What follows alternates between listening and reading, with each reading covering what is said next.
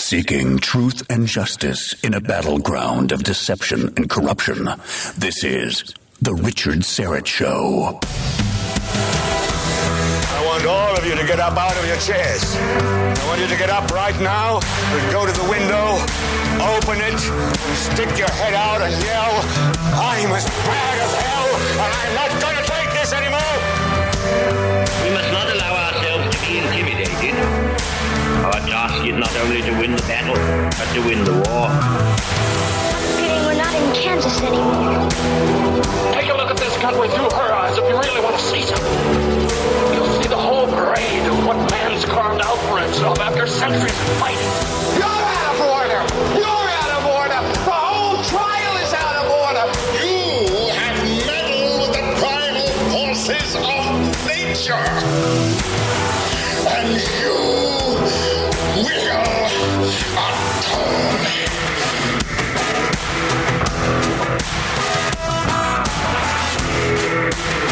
Happy Friday's Eve.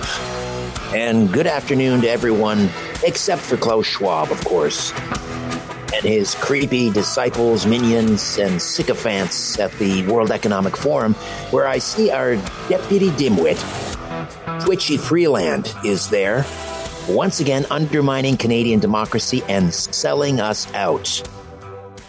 And I've said it before, and I'll say it again unapologetically, without hesitation or reservation.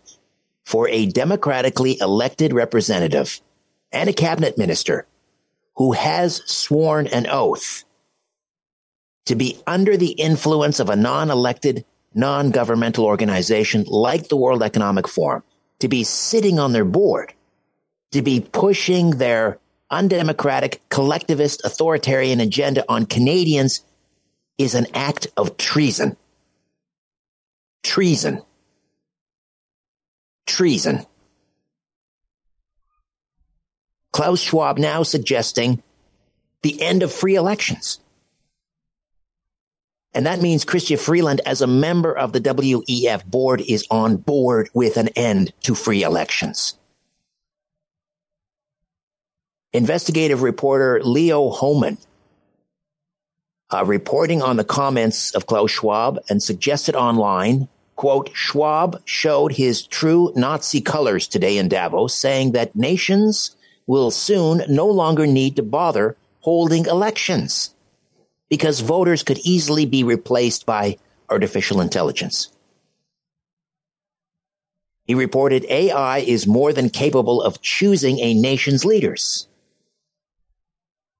The uh, report explained Schwab's bone chilling comments came during a talk fest with Google co founder Sergey Brin and was posted by our good friend Ezra Levant of Rebel News.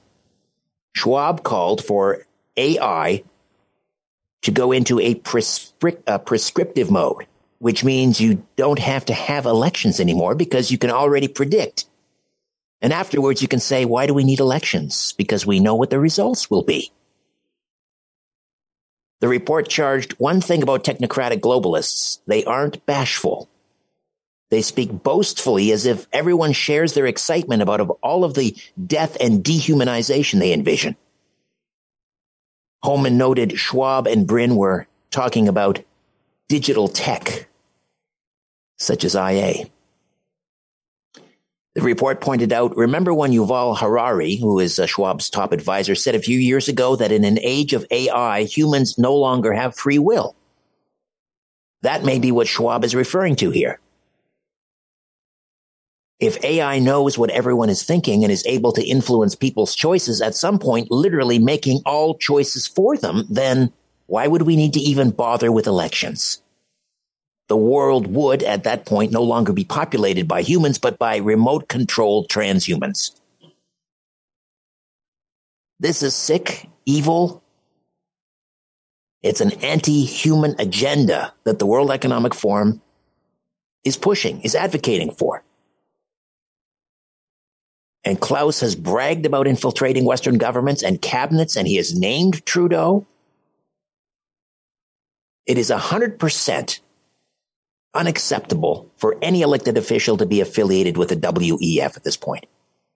If you want to go to Davos and call them out on their BS the way Trump did several years ago or Argentinian President Javier Milei just did, that's another matter. Otherwise, it's treason. The uh, laptop computer Hunter Biden abandoned at a repair shop, and uh, which later confirmed a long list of scandals, behaviors, and of course, it played a key role in the 2020 election. The FBI used it in its election interference campaign, in which it told publications to suppress the details because it was likely, quote unquote, Russian, Russian disinformation. Remember that? Do you remember that? That happened even as FBI agents knew that it was real, that there was nothing Russian or disinformation about it. A subsequent polling revealed that had Americans widely known the truth, they would have withheld their support for Joe Biden. Enough of them would have withheld their support. It would have changed the outcome of the election. It would have turned the election to, to President Trump.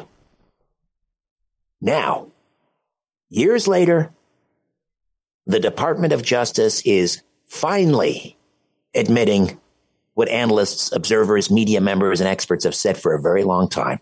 It's real. The Daily Caller is reporting that the DOJ now has acknowledged the legitimacy of Hunter Biden's infamous laptop for the first time. The Daily Caller explained in its uh, Tuesday or sorry, the DOJ, rather, the DOJ explained in its Tuesday court filing from prosecutors responding to demands from Hunter Biden that his federal firearms charges be dismissed.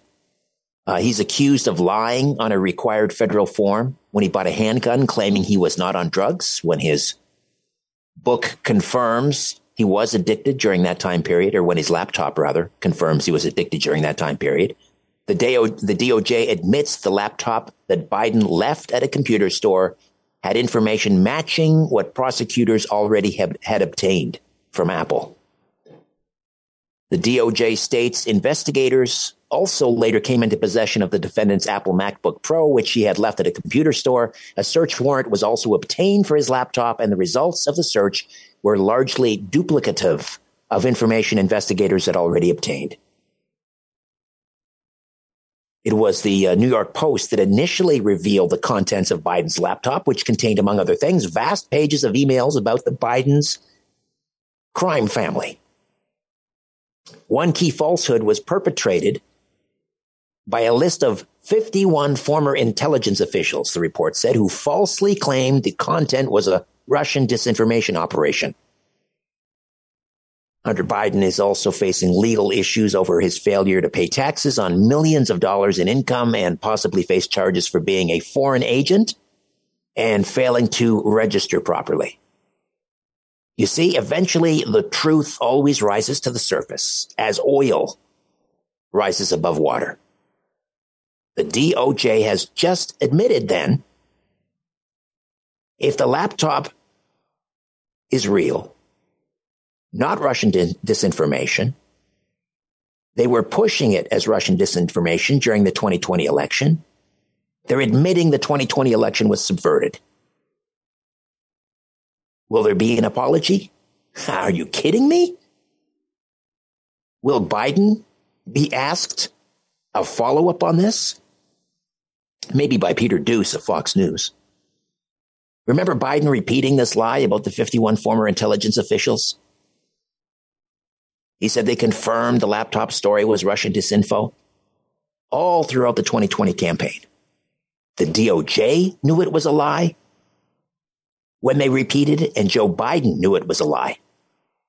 So when you combine this election interference by a weaponized DOJ, and you add to that the $400 million from Mark Zuckerberg, which was used as voter outreach by the Democrats, that's all you need to know. The 2020 US election was subverted, fixed, stolen, which means the vast majority of the peaceful protesters, not the vandals or those that committed any violence, but the hundreds of thousands of protesters who went to Washington and Capitol Hill on January 6th were right. All right, busy show today. Francis Crescia, guest columnist with the Western Standard, will be here. Last order of business with a look at Trudeau's Ministry of Truth. That would be the CBC and uh, the bought and paid for lamestream downstream legacy news media. Adam Zivo, columnist with the National Post, will be here in hour two with the latest on the radical unhinged safer supply drug advocates in British Columbia. Remember these kooks? They want safer supply drugs to be prescribed to minor children without parental consent? Well, wait until you hear what they're up to now. Mia Hughes, formerly Mia Ashton, will be here for our In Defense of Women segment this hour. She'll talk about the World Health Organization's guidelines for transgender health care. Jay Goldberg from the Canadian Taxpayers Federation is keeping an eye on your money. He's arguing that Toronto Mayor Olivia Chow could easily freeze property taxes by simply scaling back her spending plan. But first, Davos and the Great Disease X Deception with Cheryl Chumley from the Washington Times. The Richard Syrett Show off and running for Thursday, January 18th in the year of our Lord, 2024. Facta non verba. We're back as the Richard Syrett Show continues on News Talk, Saga 960 AM. Welcome back. We've been hearing a lot about Disease X lately. The World Economic Forum and their partners in crime, the World Health Organization, have made sure of that. Disease X, be very afraid. Be very afraid. Well, what is it? Never mind. Just be afraid. Well, we're going to find out a little bit more about uh, Disease X right now. Cheryl Chumley is the online opinion editor, commentary writer for the Washington Times, and host of the Bold and Blunt podcast. Cheryl, welcome back. Great to be with you. Thank you for having me. Uh, so, Disease X, uh, is, do they actually have uh, an actual virus uh, that they're concerned about, or is that just more of a placeholder, like a kind of a catch-all phrase for whatever they decide it means? Yeah, that's actually the exact word they use, placeholder. That disease X is a way of describing the the agenda that they will put in place in order to mitigate any type of future pandemic, uh, the name of which is still unknown. So it sounds like it's government taking care of the people, right? To to basically take steps to keep people free from dangerous diseases and viruses. But the devil's in the details. And if you look at these globalists and these communists that serve in the globalist governments, you can see the dangers that come with this type of planning. Um, so the um, the World Health Organization's pandemic treaty, uh, which they're pushing very hard for, uh, they want new powers to prepare for the next pandemic. Um, so that would be necessary, they say, because of you know pandemic X preparation. That's all part and parcel of it. And, you know, if you're waiting for the World Economic Forum and the Davos crowd to join uh, together to link those uh, ideas together, then you'll wait in vain because they're never very clear, right? And that, that's sort of by design. They keep things open and, and friendly sounding so you can't see uh, what's going on behind the scenes. So the discussion about disease X, uh, they say, no big deal, nothing to see here. We're just, uh, you know, pre-planning. We're, we're doing, we're doing uh, preliminary damage control so we don't see another disaster like the coronavirus uh, again around the world. But if you look ahead to May 2024, the World Health Organization is hoping to have in place its pandemic treaty that it started discussing a couple years ago. And within the details of that treaty is something that is horrific for America in particular in terms of stealing our national sovereignty, but also just completely stripping individuals of their God-given liberties. And the exact same measures that they want to put in place in America, of course, they want to bring to every other nation around the world. Uh, so, what exactly uh, are they? What new powers would they get if this pandemic treaty is um, I don't know, approved by member member countries? It's basically what we saw under COVID only done from a total top down approach. So whereas Justin Trudeau in Canada may have done X, Y, and Z and Donald Trump and then Joe Biden in America may have done X, Y, and Z as well, but at a slower pace. And then all the other nations around the world followed suit or didn't follow suit. It was their determination whether or not to put in place certain measures. Under this pandemic treaty, all the member states of the World Health Organization would agree that the director general of the World Health Organization would have the sole power to determine whether a virus that comes up any spot around the world has pandemic possibilities. And if so, then he and he alone can dictate, and of course they don't use the word dictate, they say advise, can advise how local bureaucrats ought to react and respond to this. And if you look back on the coronavirus, of course, read between the lines, and it's not that difficult, you can see that the total top down controls will be set in place with this treaty. So, one man, Dr. Tedros, who's not really a doctor, uh, he could impose uh, universal uh, vaccine passports, probably digital passports around the world. He would decide who would get to fly and travel, who would not.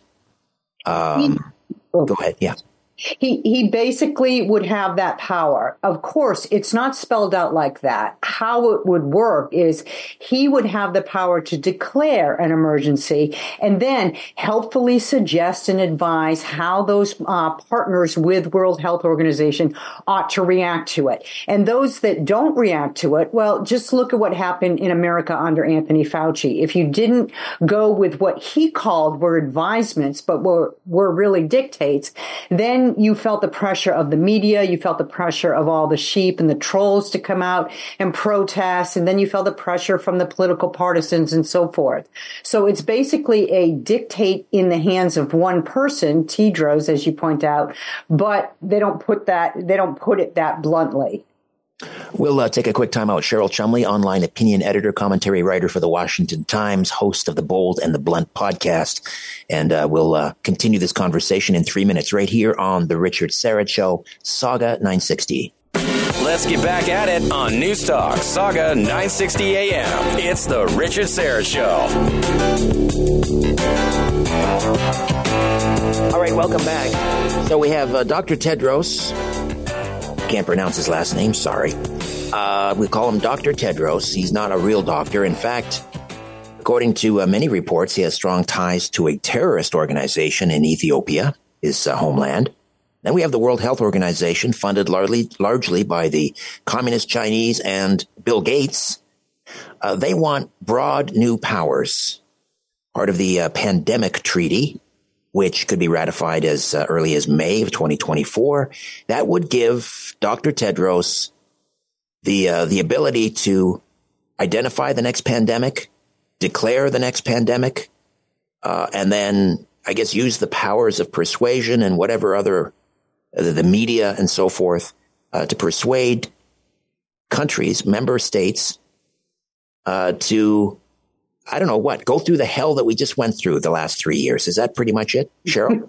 yeah, that's that's a good way of putting it. Yes, and eh, you know, you bring up Bill Gates, right? Because he is one of the top funders of the World Health Organization. Shamefully, America as well. Though Donald Trump tried to pull us out of that and stop funding, Joe Biden put us back in. But Bill Gates has written a book, "How to Beat the uh, Next Pandemic" or "How to Stop the Next Pandemic," and in it, you can see the playbook, right? You can see how these things all work together. What's going on at the World Economic Forum right now with disease X discussion, the looming uh, World Health Organization treaty, pandemic treaty, and then Bill Gates with his vision on how this will work. And one of the alarming recommendations that he puts forth is the creation of a rapid reaction team of scientists who will uh, rush to any area that Dr. T, right, at, at, at the World Health Organization deems needful of uh, virus watch, and they will determine the scope of danger due to a an emerging virus. And so Bill Gates will basically have his team of scientists roaming the earth looking for the next virus to pounce upon, report back to the World Health Organization, hey, this thing is breaking, and then from there all else will flow. Um, yeah. Now here's something interesting. Um, there's there's now talk about Chinese scientists experimenting with a, a mutant strain. Uh, I don't know if this is gain of function, but in this particular experiment, this mutant strain of, of, a, a virus killed all of the mice in a, a recent study test, 100%. New York Post reporting on this, describing the study as a Wuhan-esque uh, obviously named for the Chinese city where the uh, Institute of Virology is located, a Wuhan-esque uh, study. And uh, basically, uh, this new death sentence is known as GX underscore P2V. It attacked the brains of mice that were engineered to reflect genetic makeup similar to people. Uh, so maybe this is what they have in mind. Maybe this is disease X, GX underscore P2V. It, they've already done the studies. It killed 100% of the mice. Um, I don't know. What do you think? It sounds pretty ominous. Well, it, it definitely does. And again, China's at the heart, right? China was at the heart of the coronavirus, and here they come again doing more testing of concern to citizens of the globe, really. And the fact that we have people that are so prominent in the field of uh, virus research and the supposed vaccines that go along to mitigate the effects of the viruses that come, like Bill Gates, that we have so close close in partnership with China is yet another red flag. When you look at all these people involved with the World Health Organization and World Economic Forum, they're communists at root. And then you have people like Bill Gates working hand in hand with China and scolding free countries like ours into bending and bowing to the communist way. So it, there's a lot going on out there and it, really people need to be educated and up uh, and, and, believe what these globalists put out in terms of their messages because they they're not hiding their agendas or designs. Are you concerned that um, the the World Health Organization, the WEF, um, where, whoever else you know is in their uh, their web, their tangled web, uh, are gearing up for another pandemic in time for the 2024 U.S. presidential election so they can repeat, you know, what happened in 2020 with all the mail-in voting and so forth? Well, I, you know, uh, we, I think we've discussed this before, and I would say that's a 50-50 right? Uh, I would not be surprised. And I think if the globalists could push that way, they certainly would. In America, there has been a lot of backlash and pushback on some sort of shutdown in time for the elections. And so hopefully people are aware of it. But put it this way, if, if the globalists could get by with it, they would do that. It's not even necessarily just about a virus, is it? I mean, these broad new powers under this pandemic treaty would pertain to any whatever Tedros decides is a health uh, uh, crisis. A health crisis could be related to the climate, the environment, right? Well, it, it definitely is. And a couple years ago, they already started making that link, basically saying that if we do not do all the climate change controls that they want, we are opening the doors to more and more diseases and more and more viruses. And one example they give is that as we develop the land, as we cut down trees and we build homes and businesses, what happens is the natural habitat there, the deer, for instance, don't have their, their place to live anymore anymore. So they roam closer to where humans live, bringing with them the diseases that deer carry. And then the idea, the logic here is that because they live closer to humans, since we cut down their trees, then we become vulnerable to more diseases from deer. And then people will die, people will die, people will die. So they're making the link as we speak between climate change and virus. And it, it, the, their overall goal is to segue into to environmentalism and exert controls to control emissions that way. Cheryl, how do we listen to the bold and the blunt? Go to WashingtonTimes.com and subscribe, or really you can get it anywhere. Thank you. And uh, don't forget, uh, folks, the Cheryl Chumley Substack is also uh, available. CherylChumley.substack.com. Cheryl, thank you as always. We'll talk again soon, I hope. Thank you. All right. When we come back, Jay Goldberg, Ontario director of the Canadian Taxpayers Federation, is keeping an eye on your money. He says it would be so simple for Olivia Chow and all her communists on the uh, Toronto City Council to freeze property taxes. All they need to do is scale back the ridiculous spending plans. That story's next. Stay with us. You're listening to The Richard Syrett Show on Newstalk Saga 960 AM.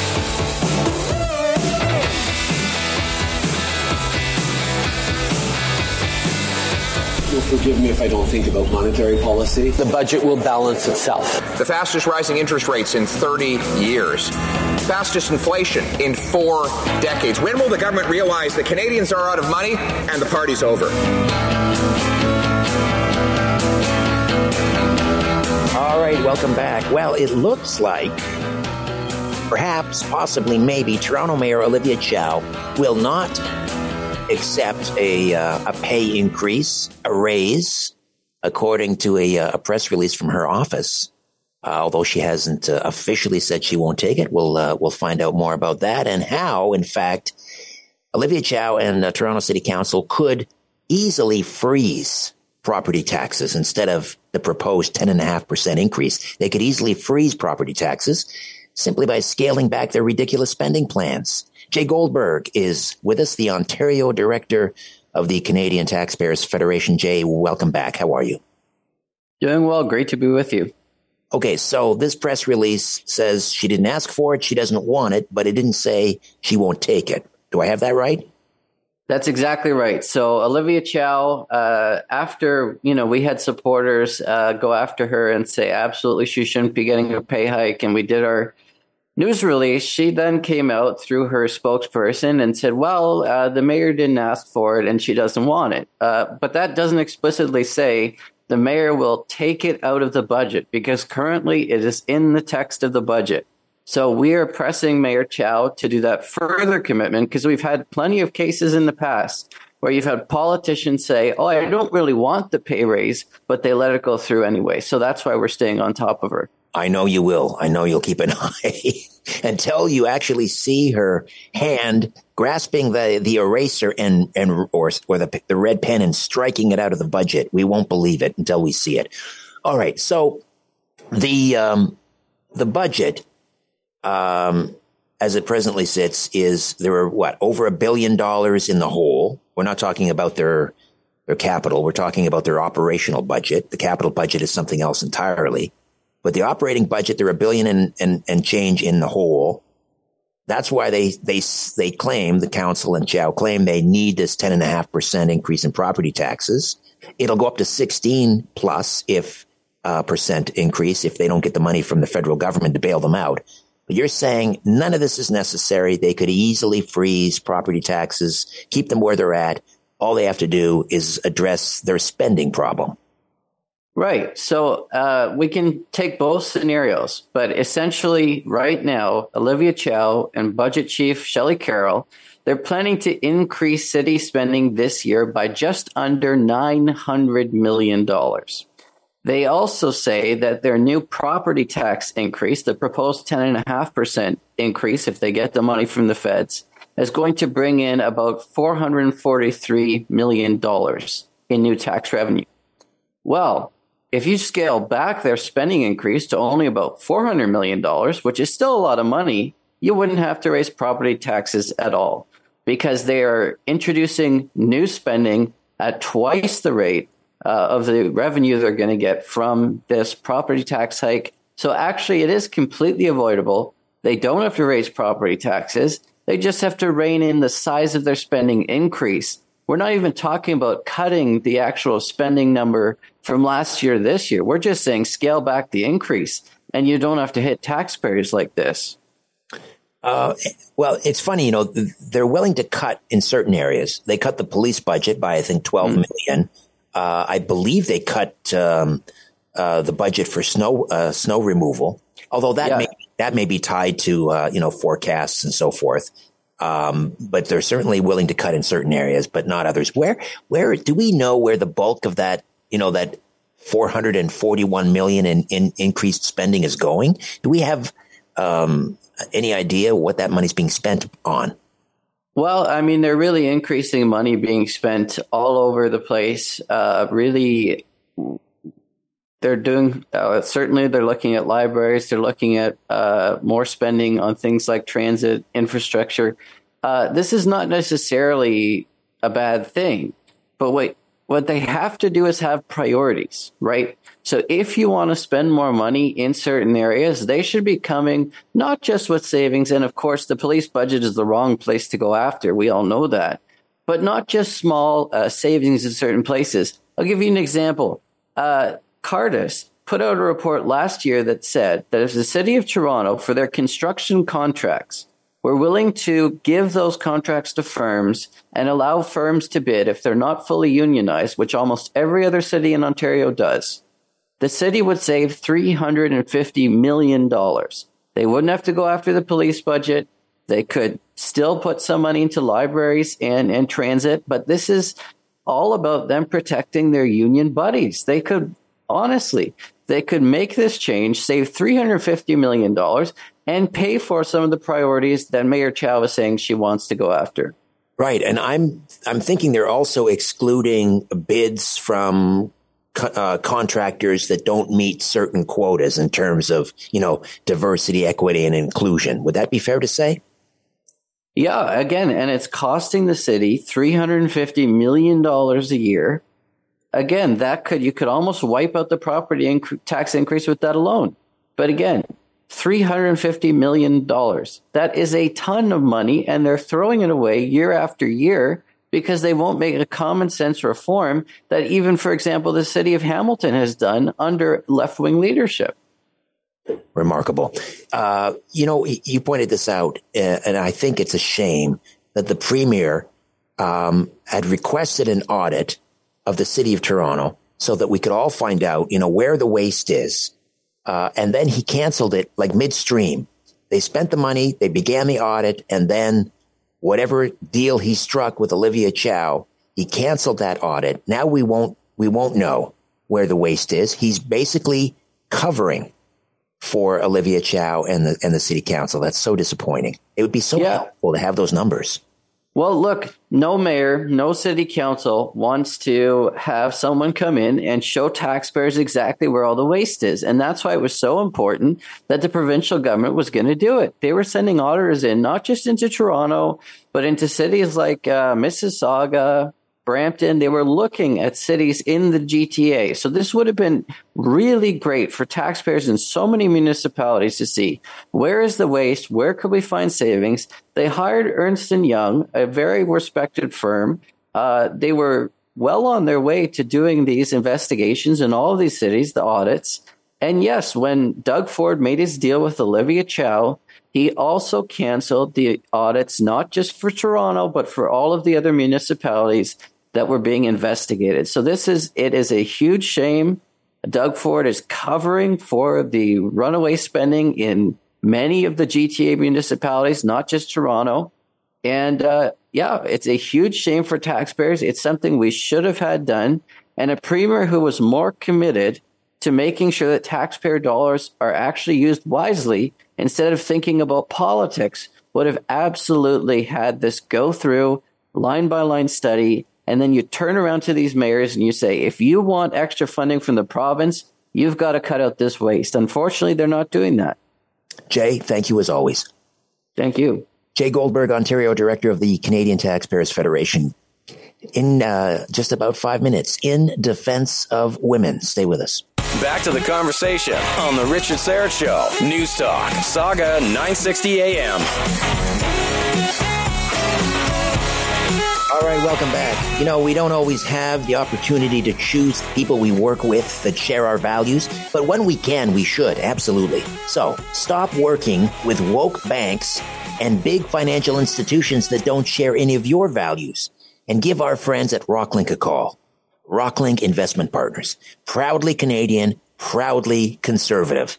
They offer a genuinely unique investment approach in the crowded money management space. They love working with like-minded folks that share their passion for ending the liberal and woke insanity that's destroying our country. So give Rocklinc a call. I did, and now I'm a client.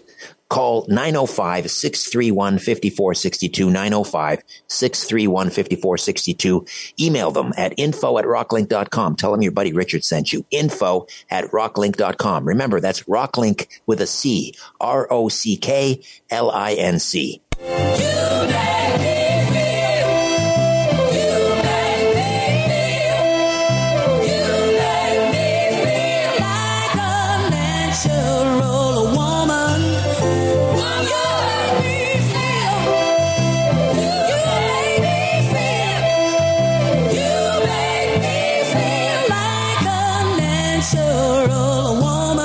Health Organization, in the process of developing a guideline on the health of trans and gender diverse people, they recently extended the period for public consultation after they came under heavy criticism for rushing the process. They've also been heavily criticized for the radical biased nature of panel members. And the World Health Organization has also admitted that evidence supporting gender affirming care in children is limited and variable. Here with more is Mia Hughes, researcher and journalist with WDI Canada. That's Women's Declaration International Canada. Uh, Mia writes for Michael Shellenberger's nonprofit Environmental Progress. Mia, welcome back. How are you? I'm well, thank you. Tell us what we need to know about the World Health Organization's transgender guideline plans. What is this all about, first of all? Right, I'll give you a bit of a timeline to start. So, on December 18th, the World Health Organization announced that they were going to be developing these new guidelines and they eh, they were going to be dealing with the health of trans and gender diverse people focusing on the provision of gender affirming care and then legal recognition of gender self ID. And they had this period for public comment that closed on January 8. Now, that right there should make you suspicious. If you want to minimize the amount of public input on any issue, I can't think of a better time to announce the public comment period than right before Christmas, and the period closes right after Christmas. You have to suspect that they were trying to avoid public scrutiny on this. Right. Now, first of all, let me just interject. The guidelines that they are going to announce, are they likely to be adopted by all members of the United Nations and members of the World Health Organization? I don't think anyone would have been under any obligation to adopt these guidelines, but they will they will obviously influence policymakers and health providers everywhere because it's the World Health Organization saying, let's say, and judging by the panel that they had amassed, that they had put together, it would have been very in favor of medicalized gender, so called gender affirming care. So it would have and, and still could this is this hasn't been cancelled they still could have a huge influence on how people suffering from gender dysphoria are treated. So, so back to the, the, the Christmas period, those who opposed gender affirming medicalized care got wind of what they were doing, and, and then a group, the Society for Evidence Based Gender Medicine, SEGM, launched a petition, which uh, in a very short space of time, I just looked and they have 11, over 11,000 signatures. And it was basically calling on the World Health Organization to have a more diverse panel. This was a highly biased panel made up of three quarters trans activists, people who men, most of whom who had said in the past that exploratory therapy is the equivalent of conversion therapy. Most will um, support the very medicalized gender affirming care. There were no there was nobody who questioned that approach. There was nobody who favored talk therapy over medicalization. There were no um, detransitioners. It was a very, very biased panel. They're not medical people, they're activists who are determining the guidelines for transgender affirming care. They're they're they're activists, in other words. They're not medical people. Oh, it can be a combination of the two. So if I I don't have it directly in front of me, but if I remember correctly, about half of the it was a 21 member panel. I think perhaps 11 were medical, but then you can be there are so many activist clinicians. There are so many who who manage to who think that they are practicing medicine but they're actually just trans activists pushing a political agenda and then, yes, there were, there were a number, I think there were 10 that were not medical and, you know, trans rights, uh, human rights lawyers, but trans activists. The, the most colorful, Canada contributed the most colorful of all the non medical trans activists. And that is an individual uh, called Florence Ashley, who created the biggest stir, I think, and has already been dropped from the panel because this individual has got some very questionable views. Is this the activist on the World Health Organization panel who argues that anyone who is opposed to child affirming care is committing genocide?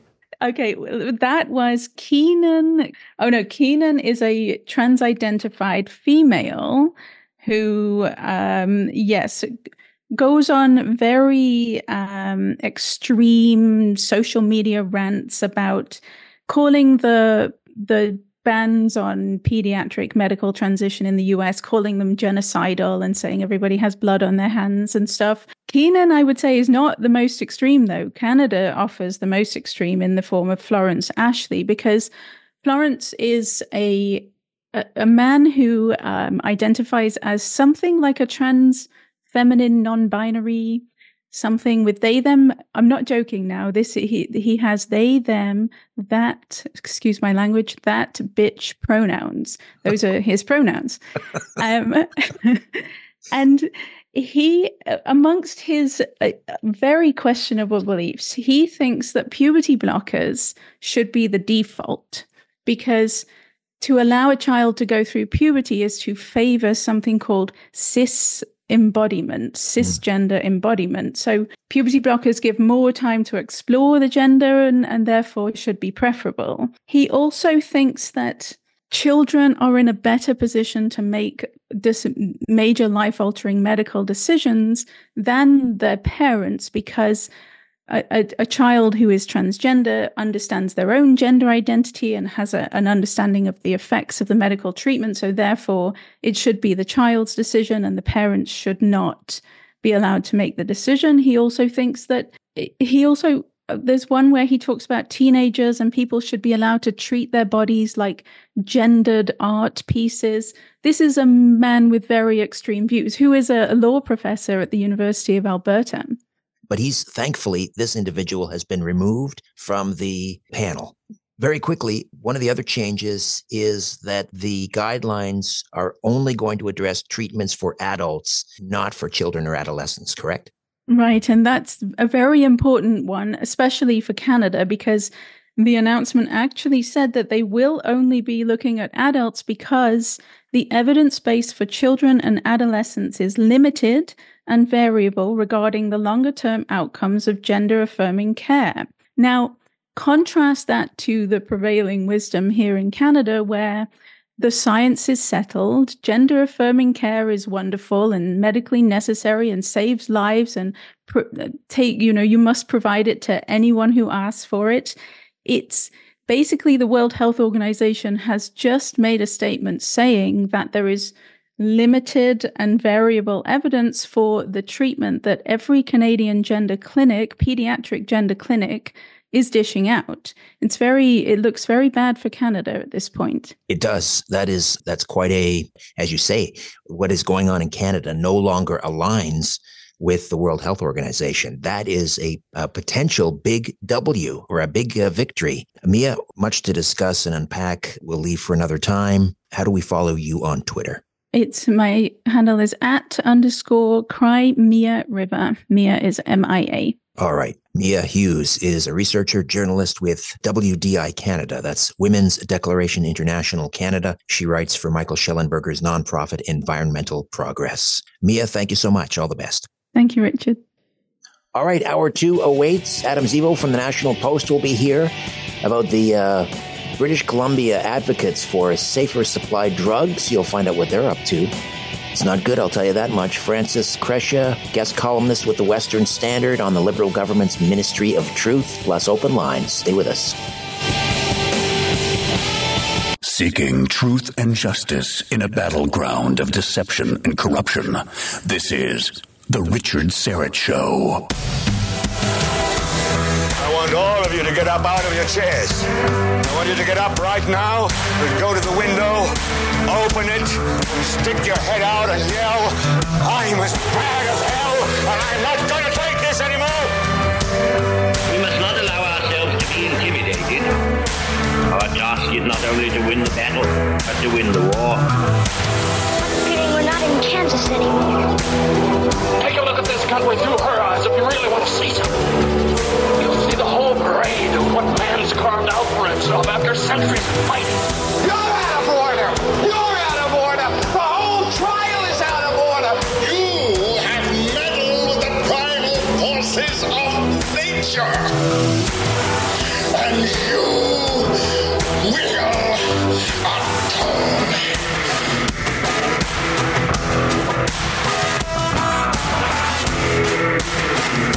tribe! hour two of the Richard Syrett Show. If you missed hour one, you missed a lot, but don't despair. Still plenty of great programming coming your way this hour, including guest col- columnist with the Western Standard, Francis Crescia, will be here. We'll talk about his uh, new op ed piece, The Liberal Government's Ministry of Truth. Uh, that would be uh, the CBC and um, any other members of the legacy news media that are taking handouts from the Liberal government. Open lines as well this hour. In fact, you can start getting on board right now at 289 275 9600 289 275 9600. Adam Zivo is uh, here once again, columnist with the National Post, and he's just been doing phenomenal work reporting on the um, safer supply drug policy that is, uh, excuse me, really taken hold across the country, primarily in British Columbia, where radical activists out there have um, convinced the government to institute this policy where opioid addicts can uh, can uh, receive a free uh, prescription to, uh, well, as the name entails, a safer supply of opioid, one that's not tainted as um, perhaps street drugs might be. Uh, it's not going so well in British Columbia, as we're about to find out, and so they have re- re- resorted to other tactics. Adam, welcome back. How are you? I'm great. It's always a pleasure to be here with you. So, um, tell me about the naturopaths in British Columbia and, and what they're, why they're lobbying the provincial government.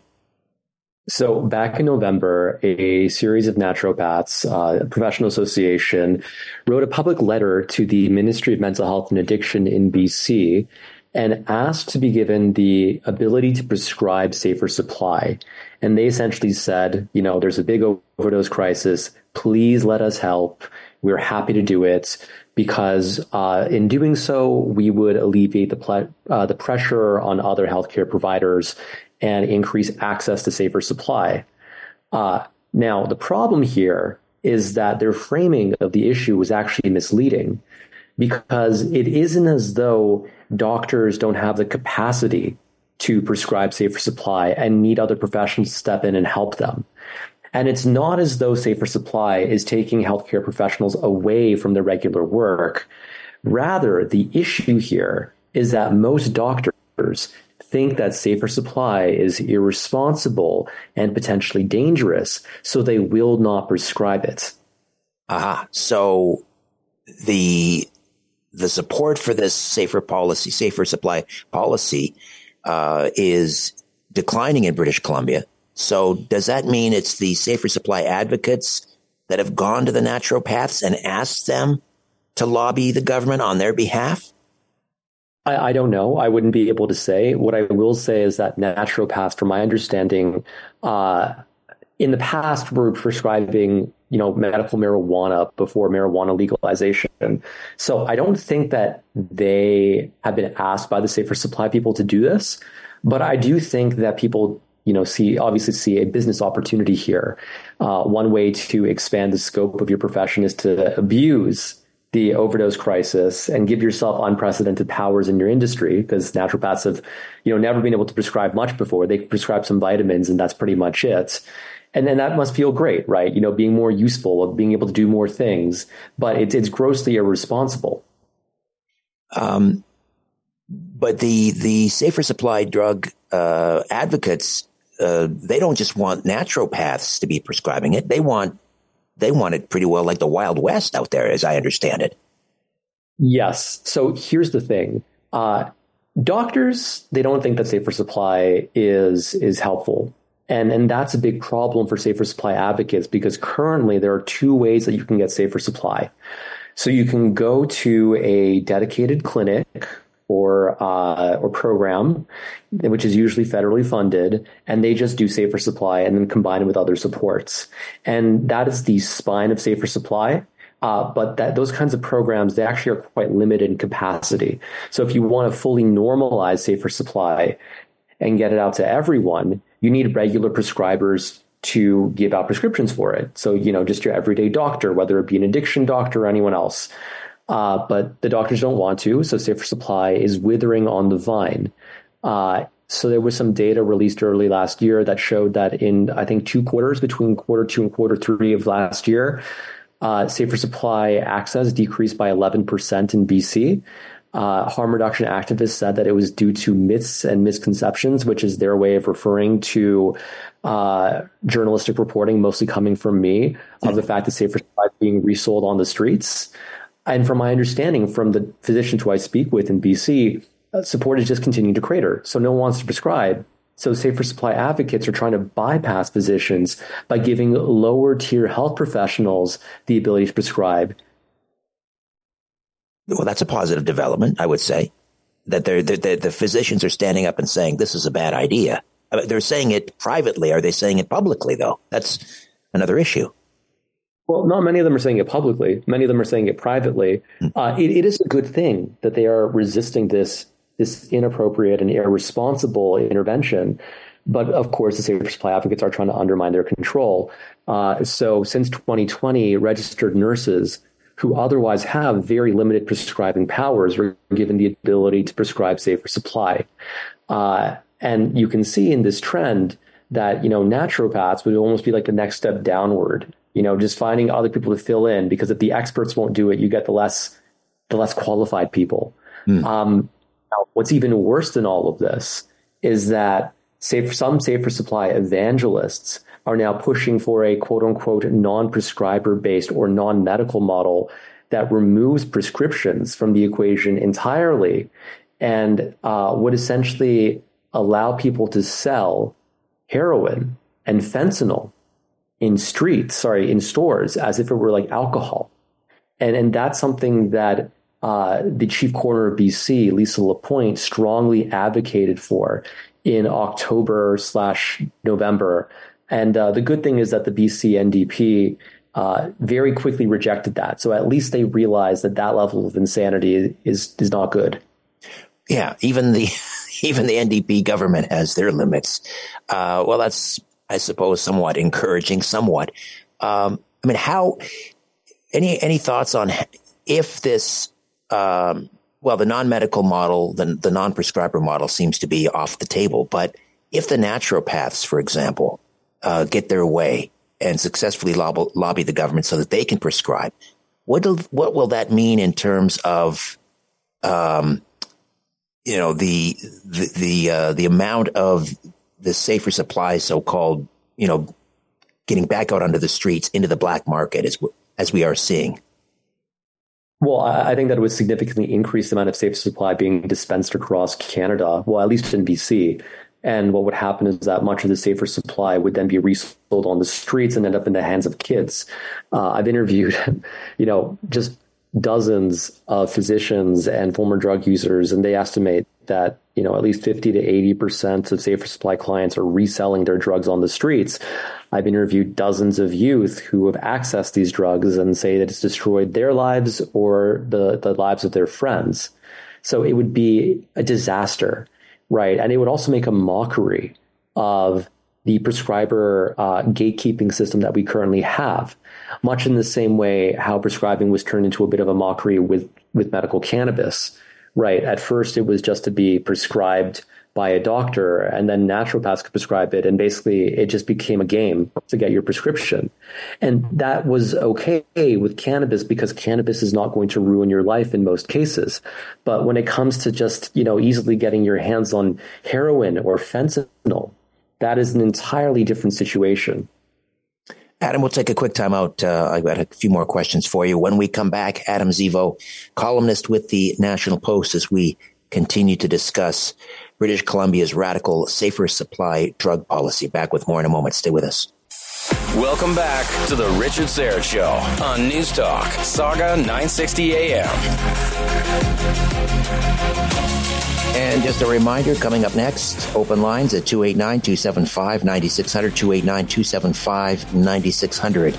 Adam Zivo from the National Post stays with us, and we're discussing uh, his latest, or one of his latest columns, this one on the uh, naturopaths in British Columbia lobbying the provincial government there for the right to prescribe safer supply drugs. These are free government funded substitutes for potentially tainted illicit substances. Uh, and the reason for this is apparently because support among medical doctors in British Columbia to prescribe safer supply drugs is cratering. They don't see the benefit. They think it's, well, perhaps ill advised. Let's put it that way. Uh, so now the naturopaths are saying, well, let us do it. Uh, Adam, can I also get an update on what's happening with the the um, the BC Advocates for Safer Supply um, wanting um, to be able to prescribe safer supply to children or minors rather without parental consent? Uh, any new developments there? Nothing to my knowledge. So they, they seem to be running with it. Oh, they are running with it. Yeah. Well, the way that they respond to it, at least what I've seen from the Safer Supply folk, is that they say, well, uh, it's controlled and you need to have a diagnosis of an opioid use disorder to access safer supply. Uh, so they're basically saying it's okay if a kid gets it because it'll be under the care of a physician and the kid will have been diagnosed. Uh, however, I wrote an extended report for the Macdonald-Laurier Institute examining these protocols for safe fentanyl uh, which came out last month. And what I found was that the requirement for an opioid use disorder diagnosis was actually hollow because clinicians were able to just simply disregard that requirement if they felt that it was in their best interest to do so. And there were no actual rules as to when they could disregard or not.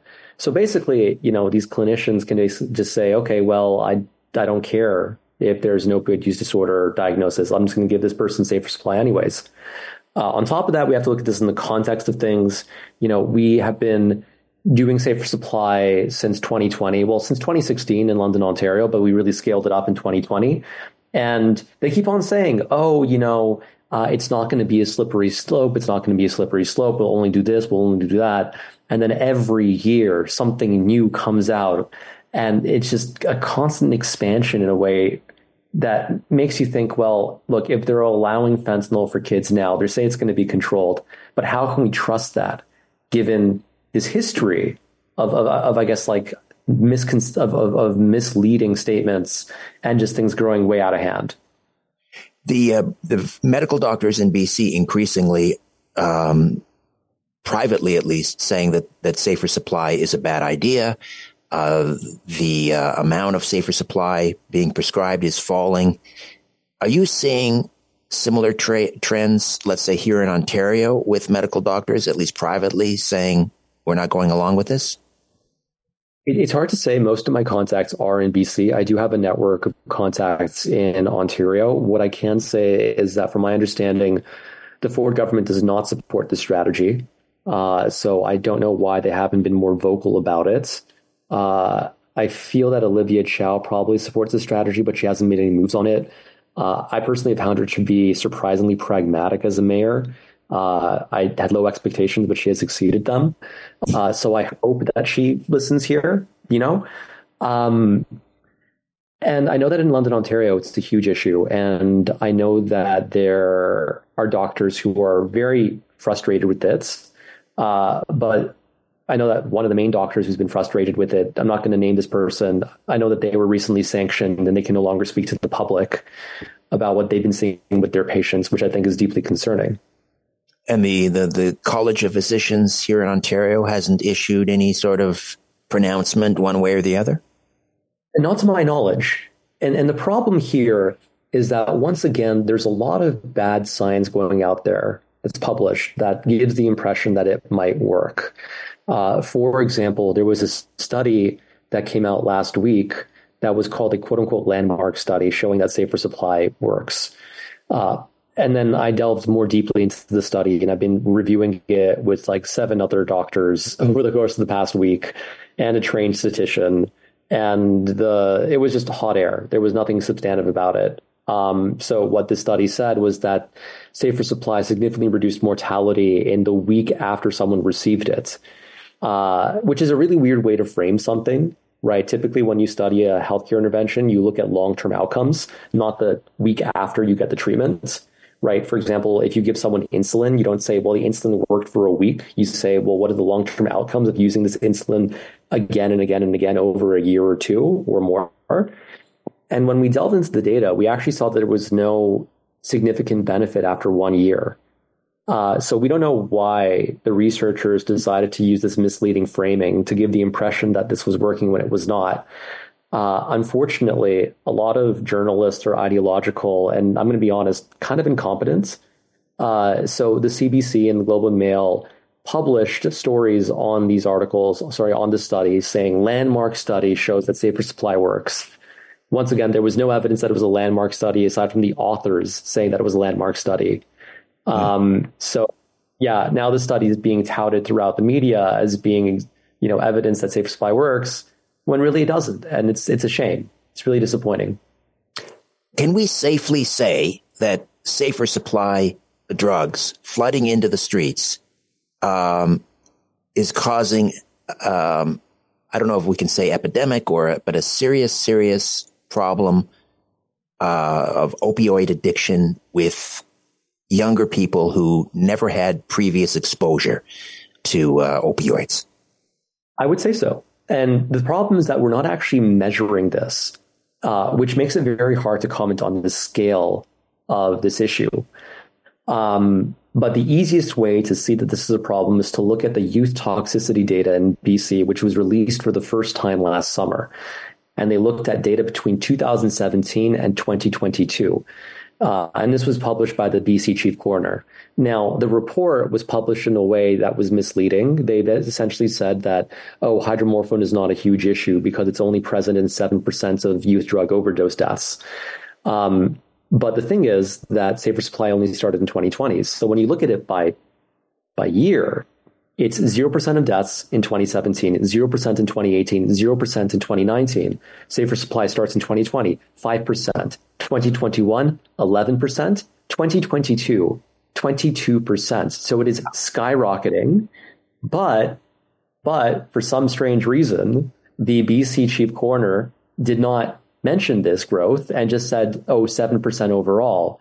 Uh, it would be like me saying, oh, automobile automobile accidents are uh, not a significant issue because we average the data from the 1700s to today, and we see in the average of that 300 years, it's pretty low. And, and as you point out in your article, Adam, um, the chief coroner there, Lisa Lapointe, is is one of the uh, the evangelists for uh, the safer supply drug uh, policy in British Columbia. Adam Zivo, columnist with the National Post. Great work as always, Adam. We'll talk again soon, I hope. Thanks for having me. My pleasure. Open lines when we come back 289 275 9600. Back with more of The Richard Syrett Show right here on Sauga 960. Don't go away. The bull session continues on The Richard Syrett Show. News Talk, Sauga 960 AM.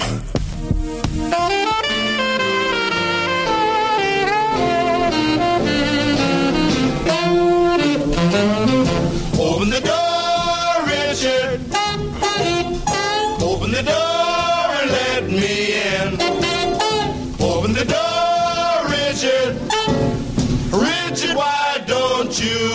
that door? The door is open at 289 275 9600, 289 275 9600. But you got to get in fast because we only have maybe five, six minutes here. 289 275 9600, just ahead of Francis Crescia, guest columnist with the Western Standard.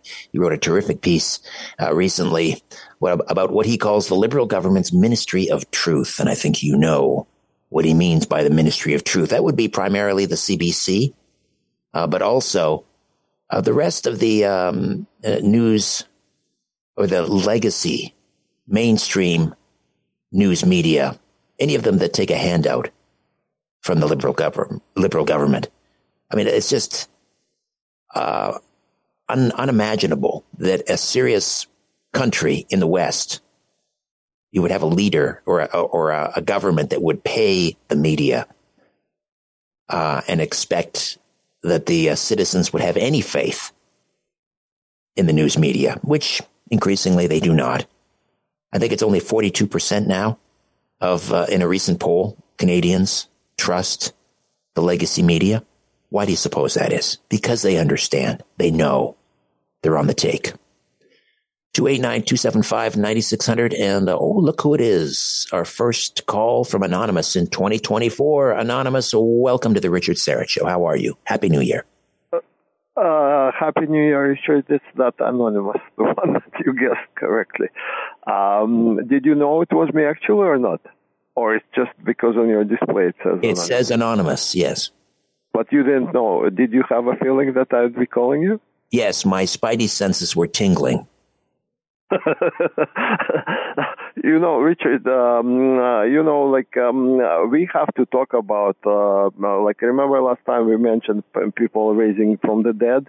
Uh, I think uh, people need to believe that there are consequences to everything. You know, nobody can get away with anything. All these people who are doing all kinds of crazy things, we are creating future for ourselves in this world. You know, like all this we have a lot of problems because people just don't believe that there's consequences. This is very important subject as far as Oh, I agree. uh, I agree. like- I agree. You you believe in, in things like karma and you know carrying carrying that karma with you into the next incarnation. Where I believe in a judgment. Uh, you know, we will be judged in the, in the afterlife. So we both at least agree uh, that that there is an afterlife. You have one particular perspective. I have another, but we agree that there are consequences even after we die. Uh, but unfortunately, I point out there are there's there are too many materialists out there that that believe that uh, there's nothing after this, and so there are no consequences, and that is a problem. I maybe we can help. You know, maybe we can uh, clarify this kind of thing, like uh, scientifically explain, like I uh, last time I was attempting. But I think you need a little bit more time to give me uh, to speak, unless it was clear. I don't think it's clear because we have still a world full of problems. What we, what I like to communicate that we are creating the future, you know, for ourselves. People see like there's uh, such thing. They say there's uncertainty principle, and uh, nobody can be certain what happens to them. You know, nobody is certain about where the universe comes from, how it all works, who we are, whether we are for a reason, whoever we happen to be right now. Like some people are like human, some are subhuman. You know, some are like in privilege, some are not. There are reasons like why we are on this planet. All this, uh, I believe that we like we have to understand why uh, all these things are happening and see that we are cycling from the past into the future. And maybe we are talking about the same thing. What you're talking, uh, like what you're saying, is in a different way, but the same thing. There are consequences. Basically, the law of consequences. You cannot escape anything. There are always consequences to all things. And uh, you know, Greg Carrasco, like I kind of like him. Sometimes he used to talk. We talked about all these things. Uh, he says that he doesn't believe, but he says himself that uh, we cannot escape from consequences. He was like somebody stole his car, whatever. I said, Greg, look, uh, you are talking that there is no life after death, but uh, people who like you're spreading this kind of ideas, and people who don't believe in life after death or any consequences, they steal your car. Like it's like as if you are making uh, kind of bringing this to yourself. We, we, instead of like uh, people have to realize what we say may has consequences also. Like what we believe has consequences, and even by not talking, there are consequences. You know, we have to understand that there is no way to escape from consequences. But uh, like I do definitely would like to uh, like a little bit uh, more like uh, shine a bit about all these things.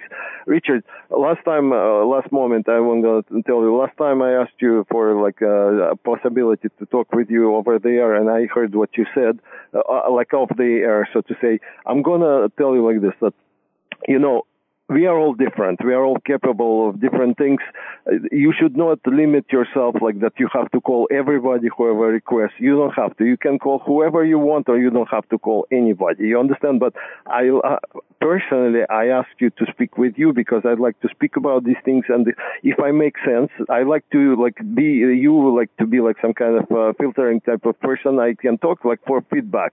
If you think whatever I say makes sense, maybe we can uh, like uh, bring it to the air afterwards but I want to talk about this thing off the air with you. If you would like to do this kind of thing, I, th- I think we'll make each other big favor for this world because I know you're suffering in this world with all this. Uh, we all are not happy here with all this people on drugs and spreading all this. This is nobody making anything better for themselves. Are we happy with all this? No. So we have to make some changes, and including you. I think you should definitely give me a call, in my opinion. But uh, you don't know my phone number. Should I leave with uh, whoever? What you should do is you should um, you should email. Uh, you should go to Richard. I'm not email person, Richard. You're not an I'm email not email person. Well, Pardon? Um, okay. Let me. Uh, let's. We'll have to figure out how you can get your number to me then. Uh, you can also tell me no, but I well, I'm gonna talk about these things. It won't take long time, but I just like to hear. I respect your intelligence, and I'd right. like to. I'll tell you what. Uh, exchange, and you can say, "I'm sorry, I don't want it," and I'll accept it, whatever. Right, but I, gonna... I will know that we did uh, our best. Maybe it will have something like. Uh, I think it will be beneficial, in my opinion. If we like, I'd like to see the better situation in the world. I believe in climate change, you know, but for the, we can change it for the better, politically speaking, you know, uh, because there's political climate change and we maybe may, may make it okay, to, towards now the brighter I have future. To, I, I, am a slave to the clock and I'm late, so I got to Okay. run. But uh, we just have to figure out how you're going to get your number to me, and we'll figure it out. We'll I'll carve out maybe 15 minutes where we can uh, where we can talk. All right. Thank you. Off the air, right? Off the air. How about that? I relented. He wore me down. he wore me down. I'm not going to make it a habit though. Okay, when we come back, Francis Crescia from the Western Standard, the Liberal government's Ministry of Truth. Back with that conversation in three minutes. Just having a little chin wag on the Richard Syrett Show. News Talk, Sauga 960 AM.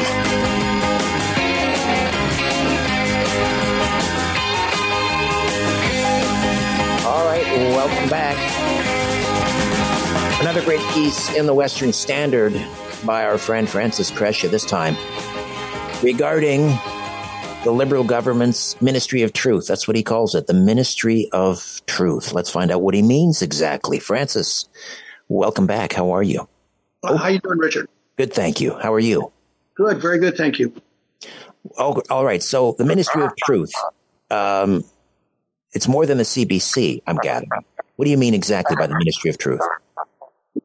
So, when I wrote the piece, I was looking at the Canadian media landscape. We all know about the CBC and the 1.2, 1.3 billion it receives annually in government money. Um, then I started looking at uh, 2019. The government added 600 plus million. Recently, during the fall economic statement, it increased the Canadian journalism tax credit from 25% to 35%. Through Bill C-18, it extracted 100 million from Google. Uh, Facebook walked away. So I started looking at this, and we're roughly very close to each Canadian journalist receiving half their pay through government subsidies. So I started looking at this and saying to myself, what is going on here? How is a journalist going to be a journalist if they're being paid through the government? And I made my way towards, obviously, or- Orwell's uh, Ministry of Truth. There, there you go. Uh, what what percentage of uh, Canadian newsrooms are are subsidized by the government? So, okay, so the, the money is distributed. No one exactly knows which organizations are getting this money, but it's roughly in the 150 range, 150 so organizations getting this money.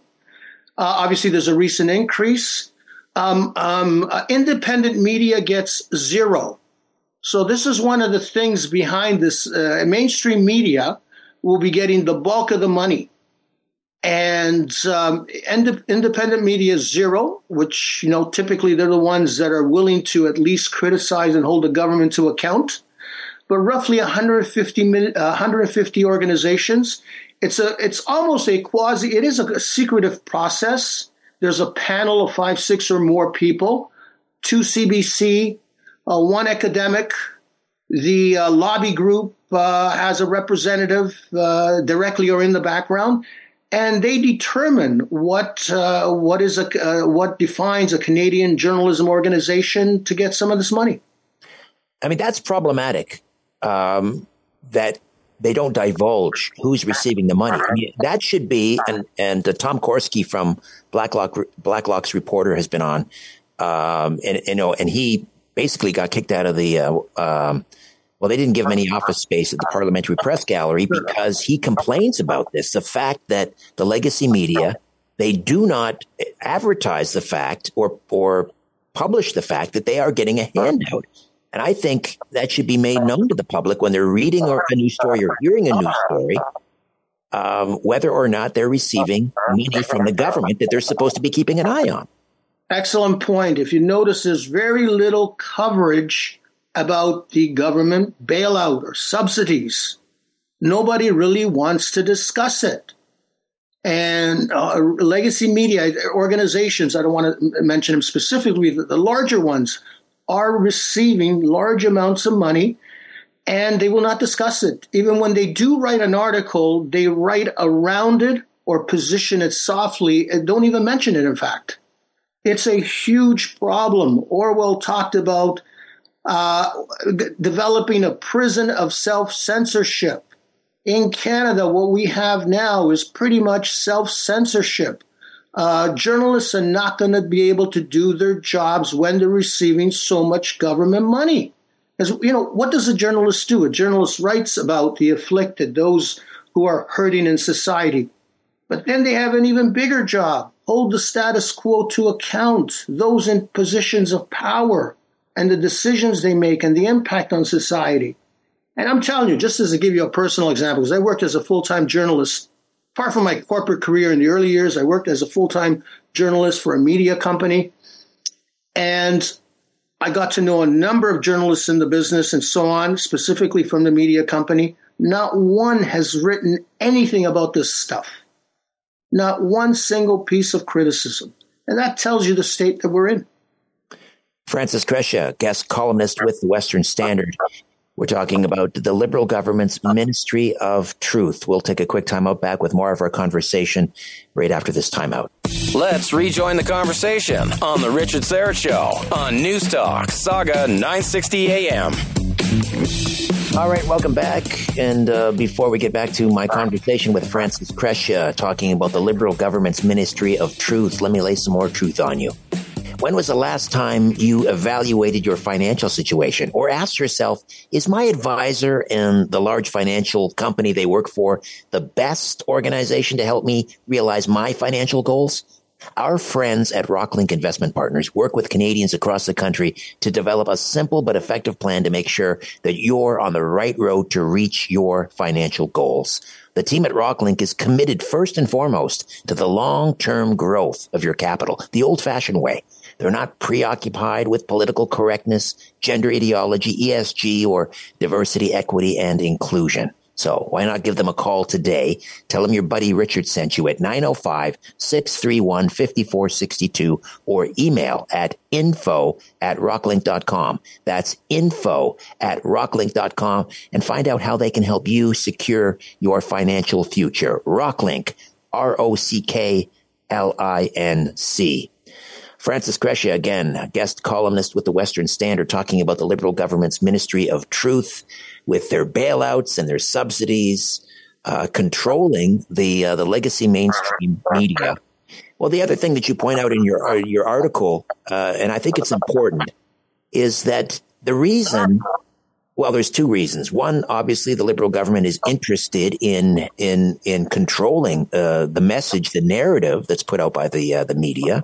I mean, this is the way all autocrats operate. They either close the press or they buy them. Uh, I mean, I'm, don't make too much of the comparison between Trudeau and Hitler, but Hitler did buy media organizations in uh, in Nazi Germany. Um, but the other thing that, that needs to be pointed out is that they they they're failing. They re, they're getting this subsidy because they're they have a failed business uh, model, right? They're not keeping up with the technological age. Well, you hit the nail on the head. So, so what happens there? The way it's set up currently, and how the liberal uh, government is going about business, is to subsidize what's already there, like turn the media industry not quite like the telco business, but have that kind of regulation and power over it, and not allow the business to compete.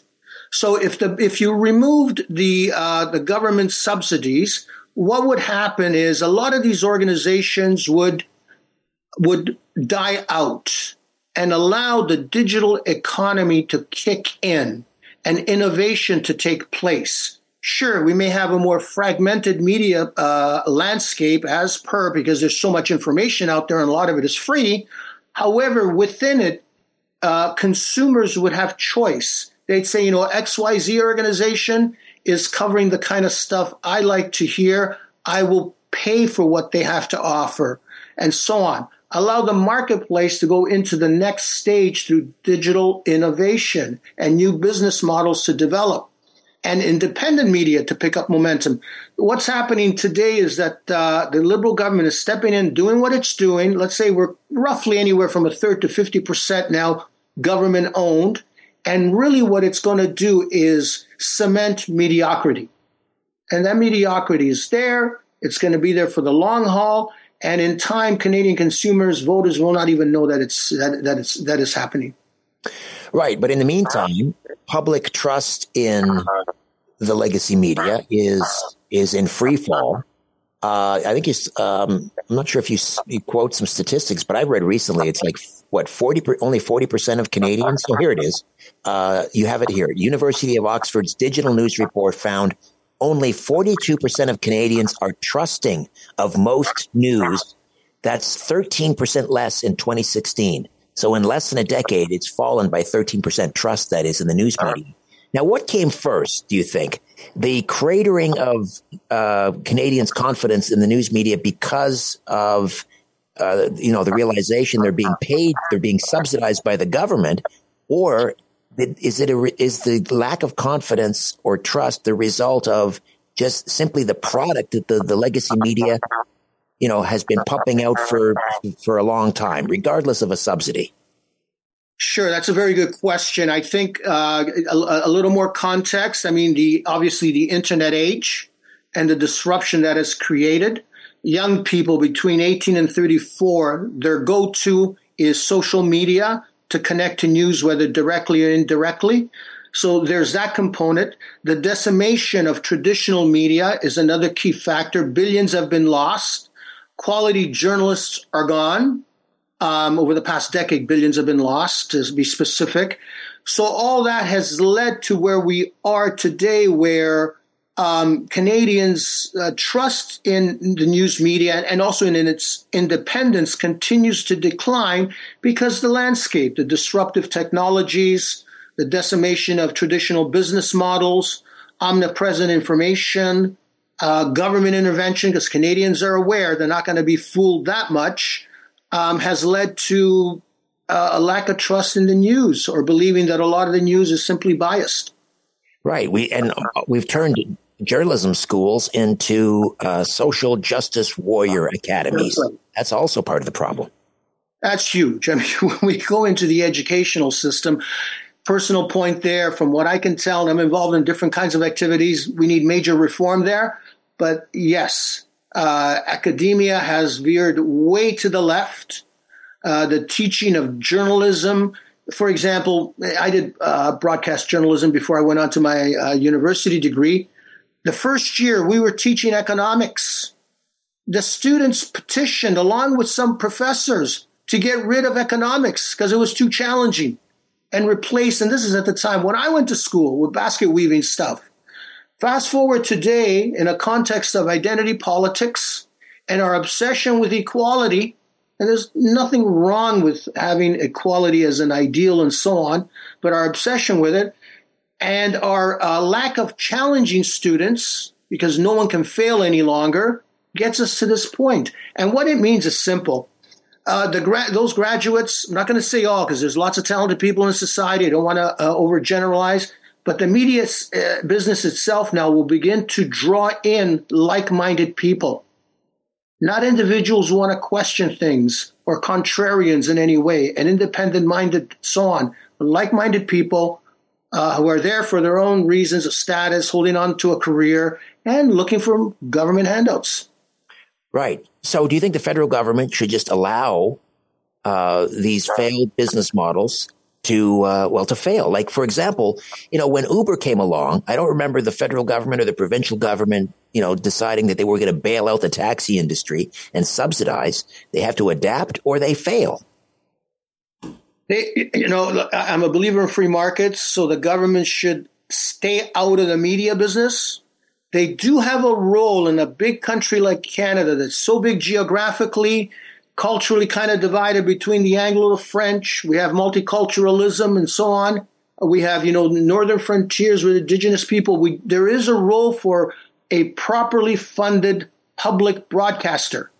There is that role to get information out to communities in the distance that don't have easy access to information. But otherwise, if you're a media company owned by BCE, why should you be getting money? You know, owned by some of these other big uh, conglomerates. 80% is, uh, uh, of media companies in Canada are owned by the big players. The mainstream media focusing in on print. No one is reading newspapers any longer. I grew up with newspapers. I would love to be reading a newspaper today, but it's no longer in play. We've gone beyond the wheel now. You know, we're in the techno- technological digital age. Allow new business models to come in, new executives, fresh minded people to come in and say, hey, we can do this on our own. We don't really need government. Government does have a role in maybe offering up incentives so that capital that is invested uh, to meet that, to incentivize executives and people to take risks. There is that role. But when you do and are searching to control the media, we are looking for, for deep, deep trouble in terms of what Trudeau loves to always say, our democracy. He loves that term. Well, I mean, democracy may be, may be destroyed from within. Francis Crescia, guest columnist with the Western Standard, westernstandard.news. Just go to the opinion section. Westernstandard.news. Support independent media, just like we're talking about. Francis, thank you as always. Thank you, Richard. Have a great evening and thank your listeners. Thank you. All right, that's it for me. My thanks to Jody and Jacob, and I'll be back tomorrow to do it all over again, God willing. I'll speak with you at 4 p.m. Don't be late. Until then, I remain unbowed, unbent, unbroken.